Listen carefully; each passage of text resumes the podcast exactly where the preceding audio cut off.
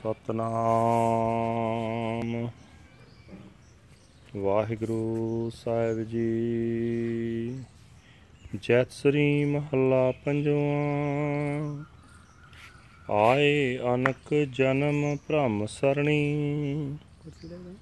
ਉਦਰ ਦੇਹ ਅੰਧਕੂਪ ਤੇ ਲਾਵੋ ਆਪਣੀ ਚਰਨੀ ਆਏ ਅਨਕ ਜਨਮ ਭ੍ਰਮ ਸਰਣੀ।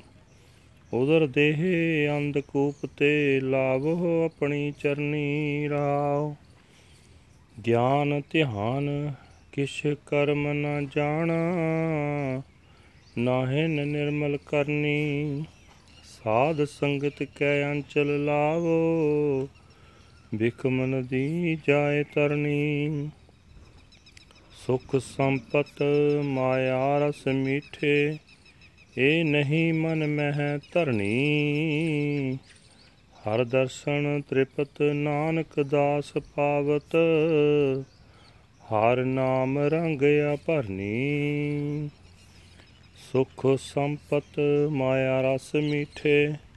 ਇਹ ਨਹੀਂ ਮਨ ਮੈਂ ਧਰਨੀ। ਹਰ ਦਰਸ਼ਨ ਤ੍ਰਿਪਤ ਨਾਨਕ ਦਾਸ ਪਾਵਤ। ਹਰ ਨਾਮ ਰੰਗ ਆ ਭਰਨੀ। ਵਾਹਿਗੁਰੂ ਜੀ ਕਾ ਖਾਲਸਾ, ਵਾਹਿਗੁਰੂ ਜੀ ਕੀ ਫਤਿਹ।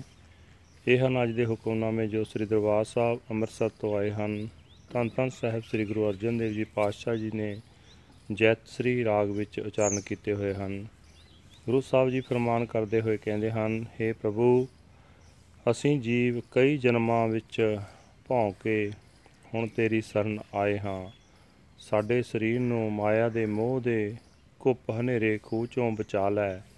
ਆਪਣੇ ਚਰਨਾਂ ਵਿੱਚ ਜੋੜੀ ਰੱਖ, ਰਹਾਓ। हे ਪ੍ਰਭੂ, ਮੈਨੂੰ ਆਤਮਿਕ ਜੀਵਨ ਦੀ ਸੂਝ ਨਹੀਂ। ਮੇਰੀ ਸੁਰਤ ਤੇਰੇ ਚਰਨਾਂ ਵਿੱਚ ਜੁੜੀ ਨਹੀਂ ਰਹਿੰਦੀ। ਮੈਨੂੰ ਕੋਈ ਚੰਗਾ ਕੰਮ ਕਰਨਾ ਨਹੀਂ ਆਉਂਦਾ।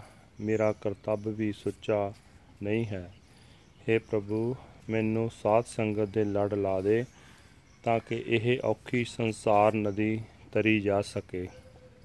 हे ਨਾਨਕ, ਦੁਨੀਆ ਦੇ ਸੁੱਖ, ਧਨ, ਮਾਇਆ ਦੇ ਮਿੱਠੇ ਸਵਾਦ, ਪਰਮਾਤਮਾ ਦੇ ਦਾਸ ਇਹਨਾਂ ਪਦਾਰਥਾਂ ਨੂੰ ਆਪਣੇ ਮਨ ਵਿੱਚ ਨਹੀਂ ਵਸਾਉਂਦੇ। ਪਰਮਾਤਮਾ ਦੇ ਦਰਸ਼ਨ ਨਾਲ ਉਹ ਸੰਤੋਖ ਹਾਸਲ ਕਰਦੇ ਹਨ। ਪਰਮਾਤਮਾ ਦੇ ਨਾਮ ਦਾ ਪਿਆਰ ਹੀ ਉਹਨਾਂ ਦੇ ਜੀਵਨ ਦਾ ਗਹਿਣਾ ਹੈ। ਵਾਹਿਗੁਰੂ ਜੀ ਕਾ ਖਾਲਸਾ, ਵਾਹਿਗੁਰੂ ਜੀ ਕੀ ਫਤਿਹ। This is today's Hukamnama from Sri Darbar Sahib Amritsar under Jatsari Raga uttered by our fifth Guru, Guru Arjan Dev Ji Pasha. Guru Sahib Ji explains After wandering through so many incarnations, I have come to your sanctuary. Save me, lift my body up out of the deep, dark pit of the world and attach me to your feet. Pause. I do not know anything about spiritual wisdom, meditation, or karma, and my way of life is not clean and pure. Please attach me to the hem of the robe of the Sat Sangat, the company of the holy. Help me to cross over the terrible river.